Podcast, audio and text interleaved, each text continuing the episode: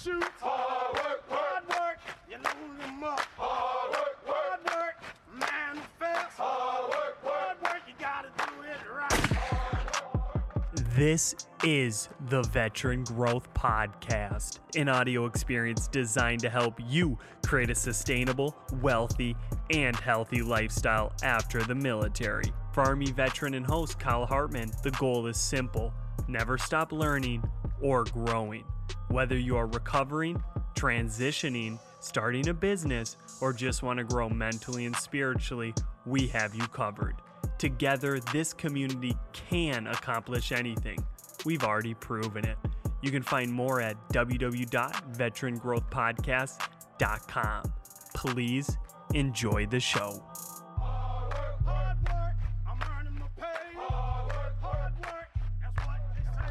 Hey everybody, and welcome back to the Veteran Growth Podcast. This is Kyle Hartman. I'm your host. You're tuning into episode three of our show. On today's episode, I'm featuring somebody who's actually not completely out of the military yet. He's actually a reserve drill sergeant in the U S Army. His name is Scott Taylor, Drill Sergeant Taylor for some of you. Now, Scott is doing a number of things, and so we're going to work through everything he's doing throughout this episode. But if you like puppies, military, guns, YouTube, mixed martial arts, any of those things, you want to stick around for this episode. Scott, it's a great pleasure to have you on the show. How are you doing today, my man?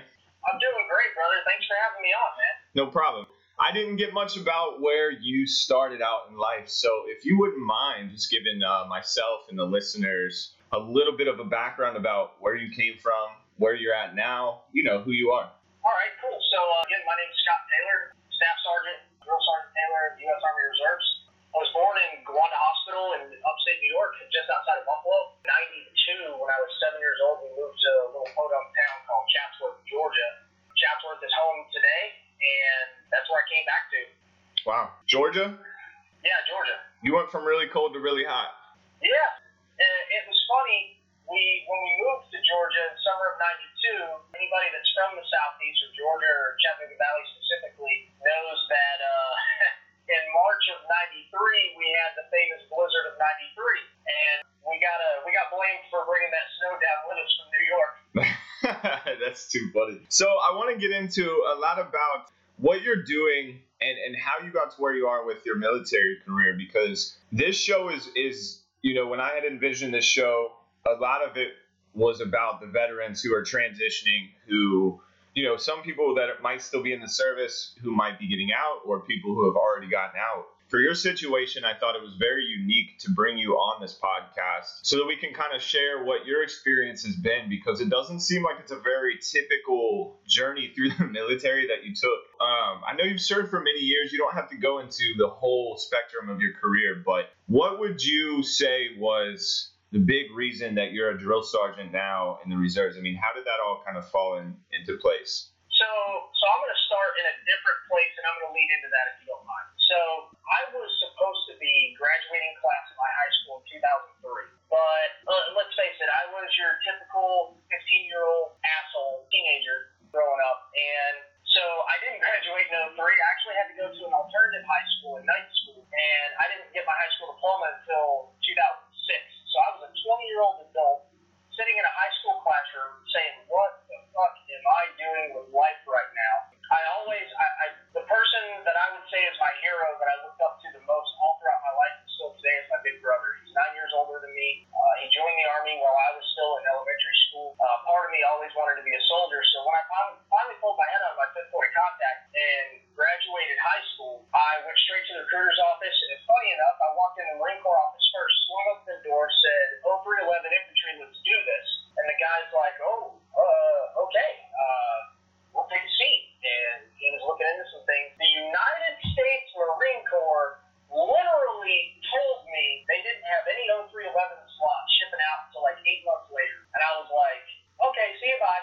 I, I need to leave. I need to get out of here.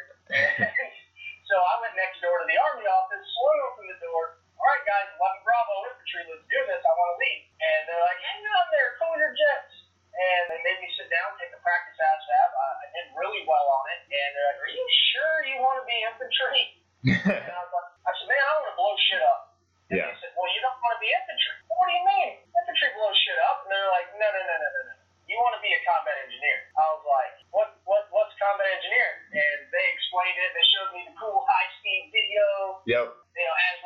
do? And I said, yep, I'm sold. I want to do that. So I shipped, uh, had, it started out weird. So I actually joined right out of the gate as a reservist. You know, we're trying to remember back that long ago. I, no, I, I can't even remember why I, I decided reserves, but right out of the gate, I joined as a reservist. It's a choice, you, you know, it's the choice you made. Yeah. It is what it is. I made it. I, I went to Fort Jackson for basic training uh, because they were full up in B C T phase at the time. Uh, graduated, went to Leonardwood for uh, O S A phase, graduated from there, and I came home, and after Christmas uh, was over, I didn't have to report or anything until January. I show up to my first drill yeah. in January, and I get orders to go to Iraq. Wow. Yeah, and it wasn't even with that unit that I was assigned to. I got cross-leveled. So I go to Iraq, oh seven oh eight, up in uh, Talabar, Bob Sykes, and I do what I did out there, came home. Operation Warrior Trainer was a big thing at the time. I volunteered, so I stayed right there at Fort Bragg, North Carolina for O W T, and I was an instructor, but because I was an A four specialist, low man on the totem pole, you know, I was high speed, I was in shape, so I was on, I did combatives, and then I was also uh, doing the gas chamber training, so I was at the C S chamber three days a week, so for three days a week, I, for four iterations, three days a week, I was the guy that was the the crash dummy taking off my mask to show them that they weren't going to die. And eventually I became immune to it. I was doing so, uh, like, doing it so often that it got to a point where I was scaring the hell out of these soldiers because I'd go into the gas chamber, uh, I'd go right into the C S chamber, I'd rip my mask off, and the whole time I'm in there, no mask. And they're staring at me like I'm insane. Looking back on it, I'm actually quite thankful that uh, nothing didn't yeah. uh, get adverse medical issues from that, but yeah, no, definitely. Um, there could be some longer lasting issues that you experience, maybe. Right. So that's why I'm not so right in the head. It seems like most of the time. So I mean, your M O S when you went in, you were a combat engineer, and then from what I've seen, it seems like you you took sort of an educator sort of role. You took on all these different roles. You became. I'm assuming you're combative certified.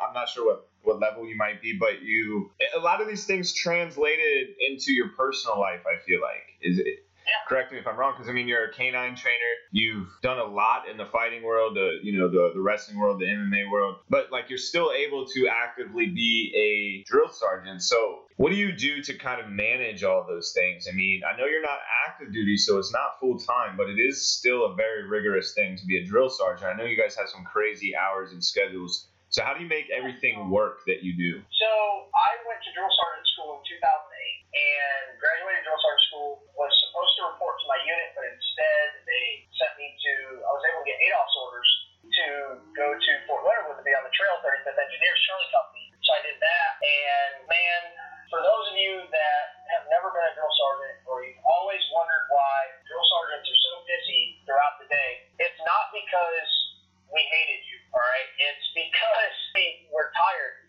We, we, we barely get any sleep.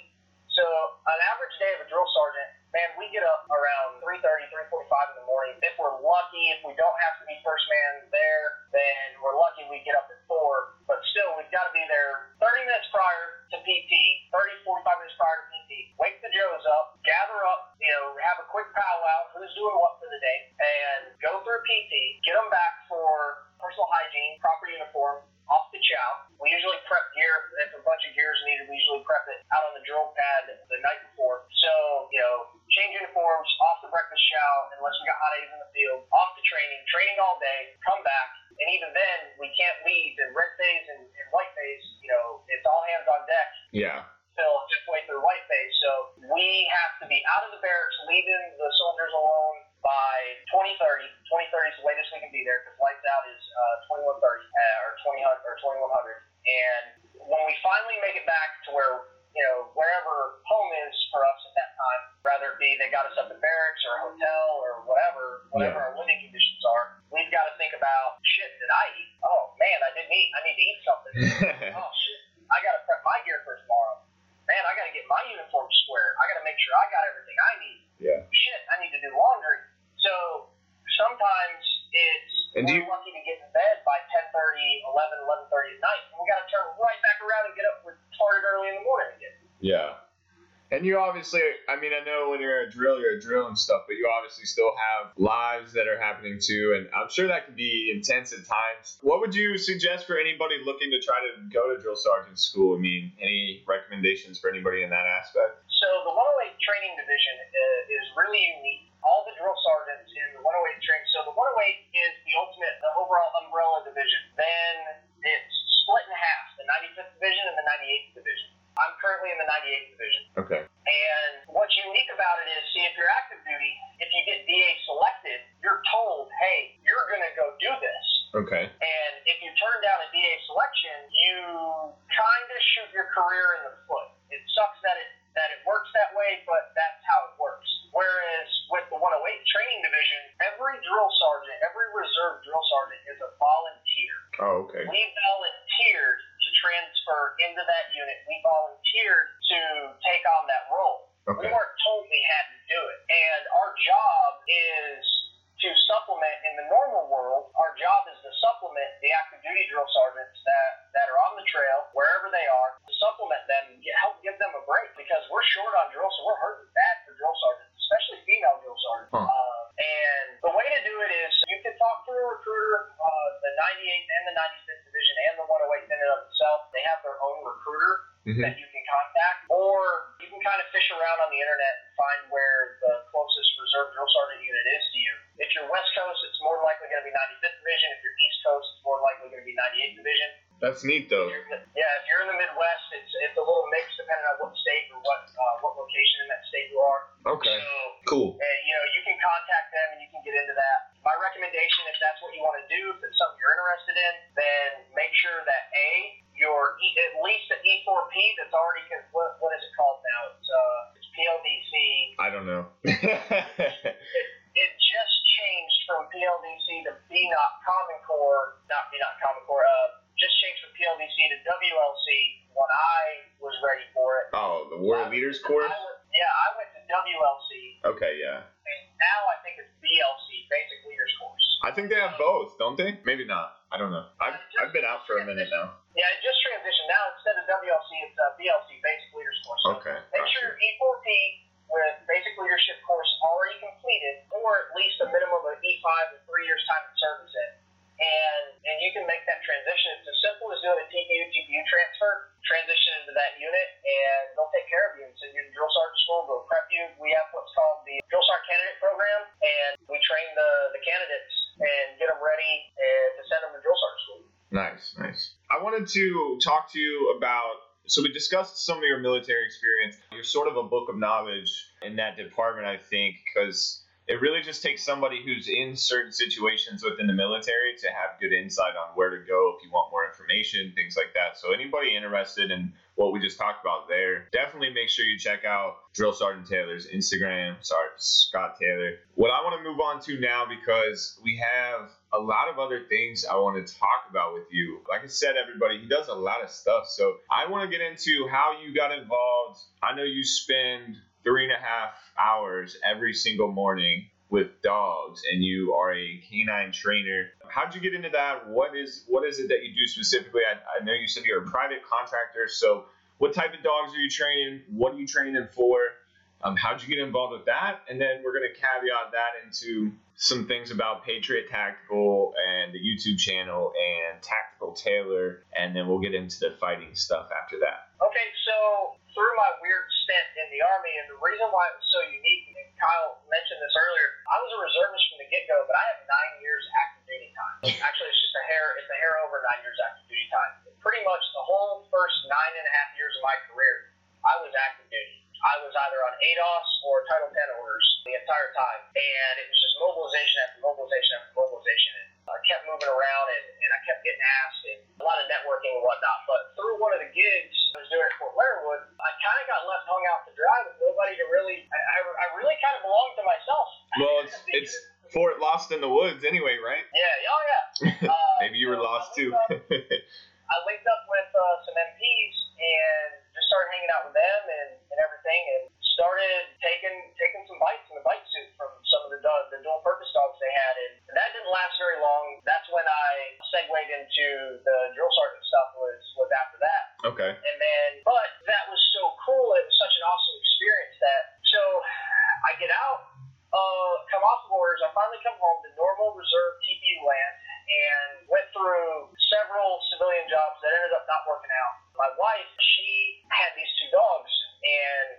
time, I could get any dog that, you know, come, sit, down, whatever. But they had some serious behavioral issues. Okay. And it was, she admitted to it being, you know, her fault. She didn't properly socialize them. And she also, these dogs are littermates. Owning littermates is a no-no. Unless you're an experienced breeder, and you know what you're doing, and you know how to manage them to prevent it from happening, owning littermates is a no-go. So if you're in the shelters and you're going to rescue dogs and you see one and you find out the other one's his brother or sister or whatever, don't say, oh, poor baby, I need to keep them together. No, don't do it. Separate them. Huh. For God's sake, call a friend if you have to to rescue the other one, but don't rescue both of them together. I didn't know that. You're going to save yourself and another trainer somewhere down the line a lot of trouble and save yourself a lot of money. Yeah, if you want to get two dogs, uh, that's cool. Make sure that they're good with other dogs, and as long as they're not littermates, then you're good to go. But nice. Littermates is not a good idea. So anyways, that led me to off-leash canine training, where I was a client. And so they taught you what you know, basically. Oh, yeah. And okay. As I'm going through these lessons for aggression management and basic obedience and everything, it just brought back those memories of that time I spent with those M D dogs. And I was like, man, this is awesome. I would love to do this. So I started doing some research, and I found a couple schools that my G I Bill would pay for, but I didn't know I didn't know if they were legit or not. Yeah. So I asked my trainer. I, I go in on the next lesson, and I asked my trainer. I said, hey, man, here's these schools. Uh, I, I'd really like to get into this, and my G I Bill will cover it. What do you think? Do you know anything about these? Yeah. He said, dude, we're hiring. I was like, what? Yeah, we're hiring for here. I was like, are you serious? He said, yeah. I'll tell you what, I'm going to take, I'm going to take your wife and the dogs over here. We're going to do some training. You fill out an application. Nice. Okay, cool. Filled out the application, sent in my resume and references.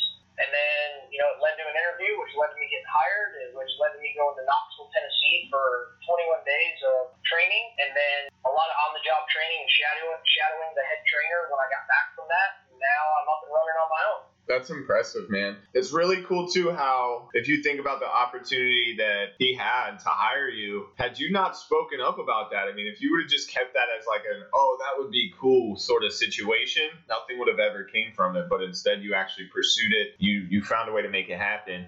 And another really cool part of that, too, is the fact that the G I Bill covered other schools for you to get that, because one thing a lot of veterans do not know is the G I Bill covers a whole lot of shit. A lot of really yeah. weird stuff. I mean, you can be an apprentice at McDonald's and use your G I Bill and still get paid as a McDonald's apprentice to become like a franchise owner. So, I yeah. mean, you can do so much stuff with your G I Bill. So I actually didn't know that you, you know, were looking to get training. That, that I honestly didn't even know you could do dog training with your G I Bill. But I just have yeah, a lot absolutely. of faith that you can do pretty much anything. Yeah, you've got to really be careful with what, uh, what, what programs. You choose, though.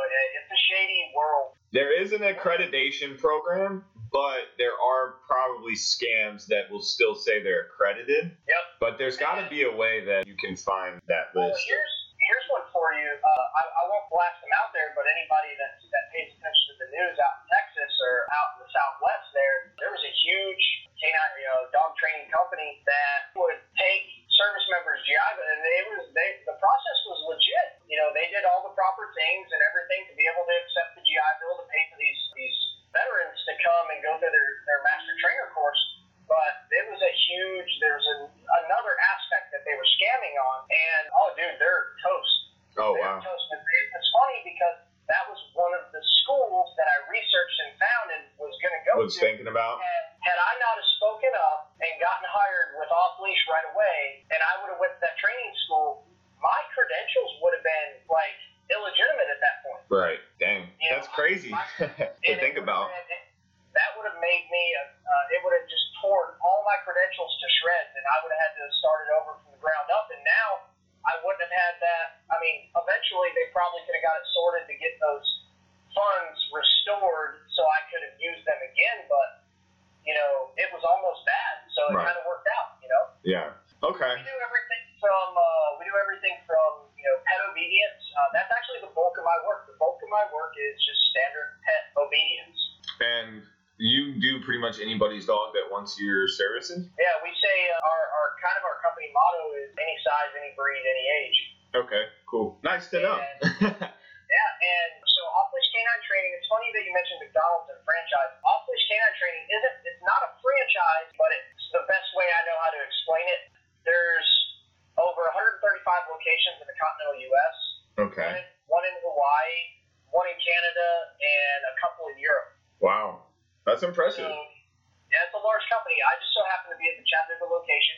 Our owner, our team is made up of Knoxville's our flagship location, Knoxville, Tennessee, Sevierville, Tennessee, Middle Tennessee, the Murfreesboro, Lebanon area, Chattanooga, Asheville, North Carolina, Birmingham, Alabama, and she just purchased a location in West Virginia that's going to be part of our team as well. That's really cool. So, yeah, if uh, if anybody that listens to this, if you're in those areas, you know where to go for your training. So you kind of had another situation where you were an instructor and it kind of stuck with you throughout your personal life, which was combatives. And it might have actually been with you before you started teaching combatives. So talk about that. It, it kind of lines right up with the whole K nine training situation. It's you, you experience certain things in your life at a certain point, and then you ran with some of the things that really stuck out to you, I think. So, and we talked previously, I know you've rolled with a lot of very big names. I don't want to get into all those guys because we don't have that much time, but it, you know, feel free to mention some of the people you've, you've wrestled with. Like, give us your, your combatives experience, your mixed martial arts experience,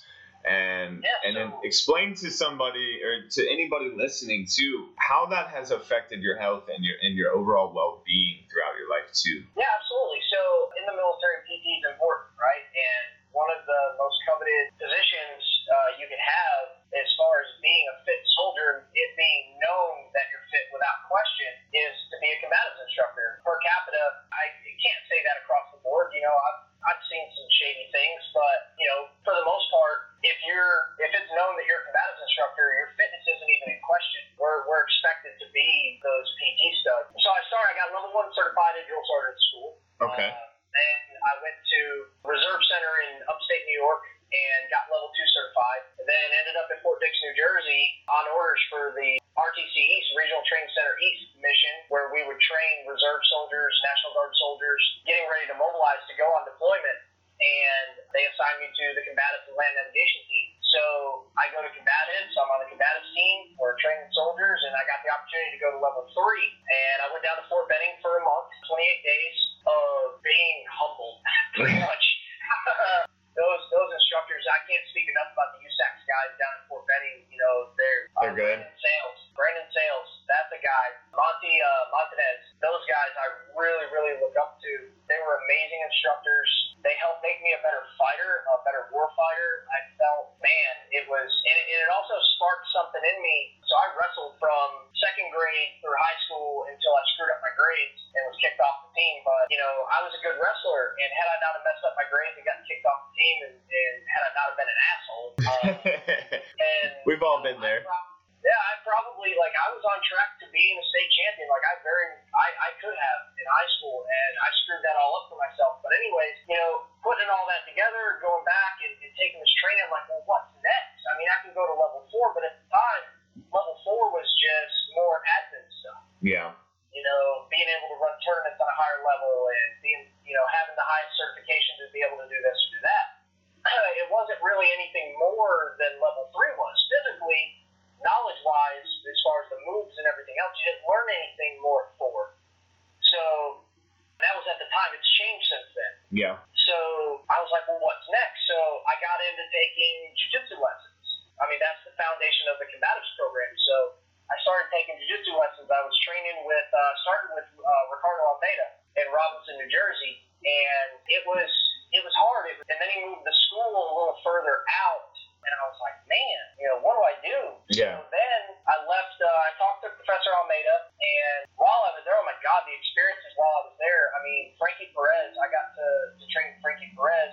I got to roll with Edson Barbosa. I got to roll with Frankie Edgar. You know, yeah. the, these guys that Ricardo, because it's known that Ricardo Almeida is their coach and their, their trainer. You know, so I got to experience that and get tossed around and destroyed by those guys. And then he pointed me towards Professor Josh Madama at Toms River, New Jersey, Madama Jiu-Jitsu Academy. And crew Mike Lozano at Madama's is the Muay Thai instructor. So by moving to Toms River for my training, and picking up training there, I've got to do quality jiu-jitsu and quality Muay Thai training all under one roof, and it was amazing. And then the experiences and the networking, I'm sure, too. Oh, Just... yeah, absolutely. So Ricardo Almeida is an Enzo Gracie black belt. Well, Matt Serra is also an Enzo Gracie black belt. My professor,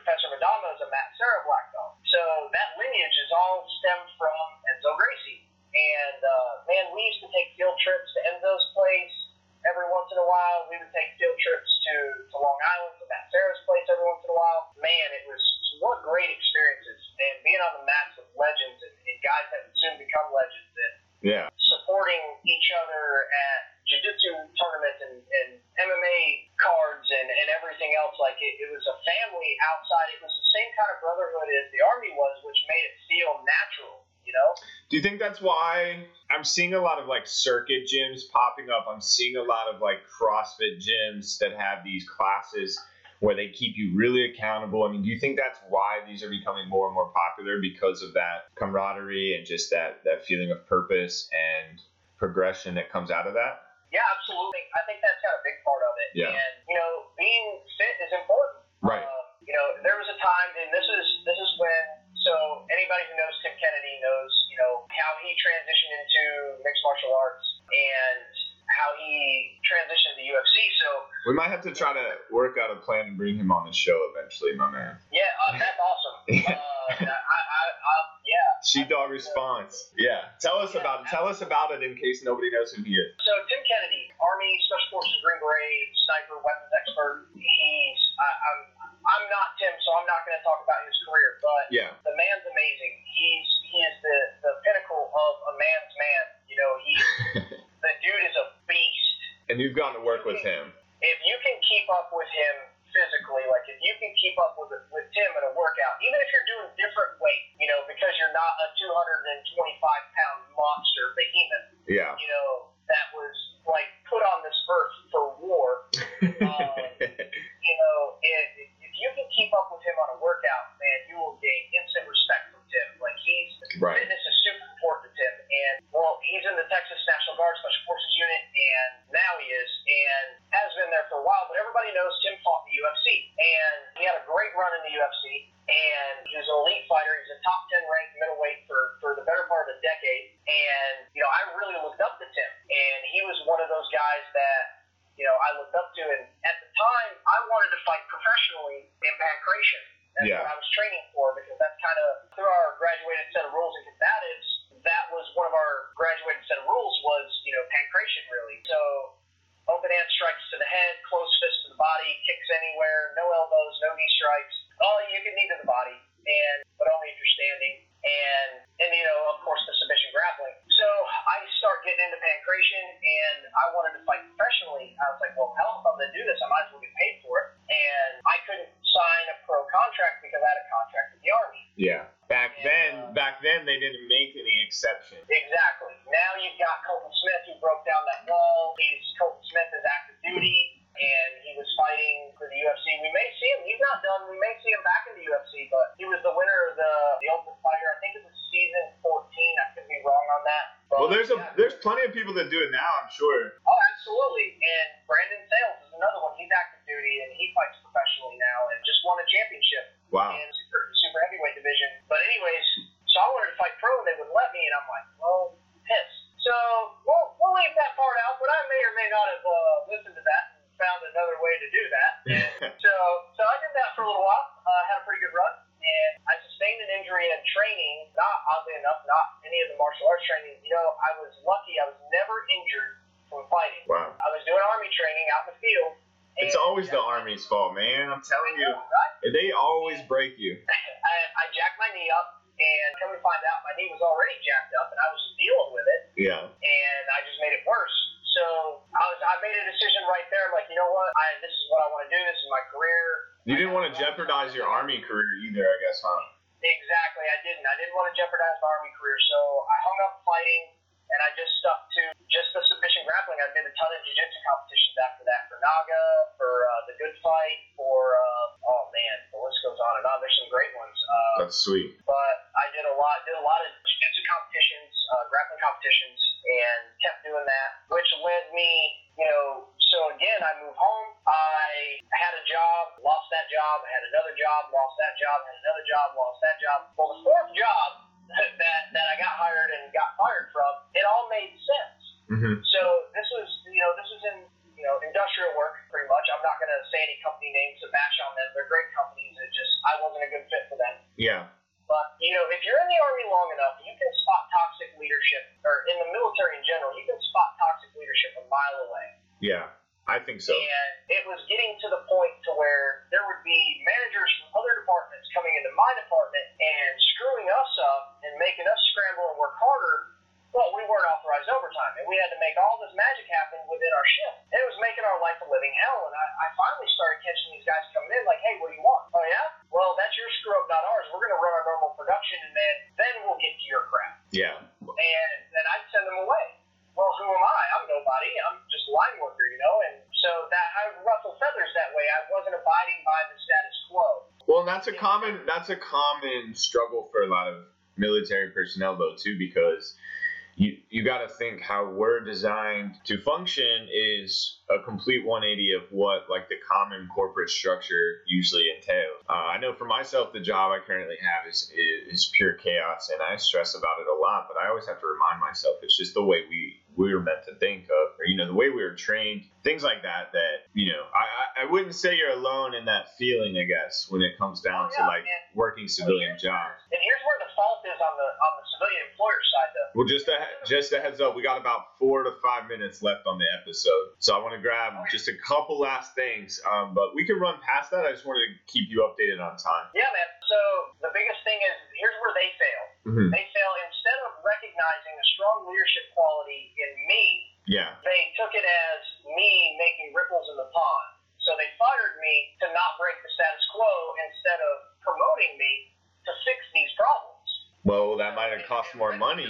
Yeah, and you know, so it's a failure on both ends, like, you know, but I moved past that, but I opened up my own business, uh, started in a, a mixed martial arts academy. That ended up not working out for reasons that we won't go into, you know. That was partnership that. issues, and that's something yeah. that gets very hairy, so we don't need to talk about it, but yeah, it's I, I already got the scope on that, and uh, it was a shitty situation. Yeah, exactly. So I moved on, and that's what led me to the dog training, but... And I wanted to...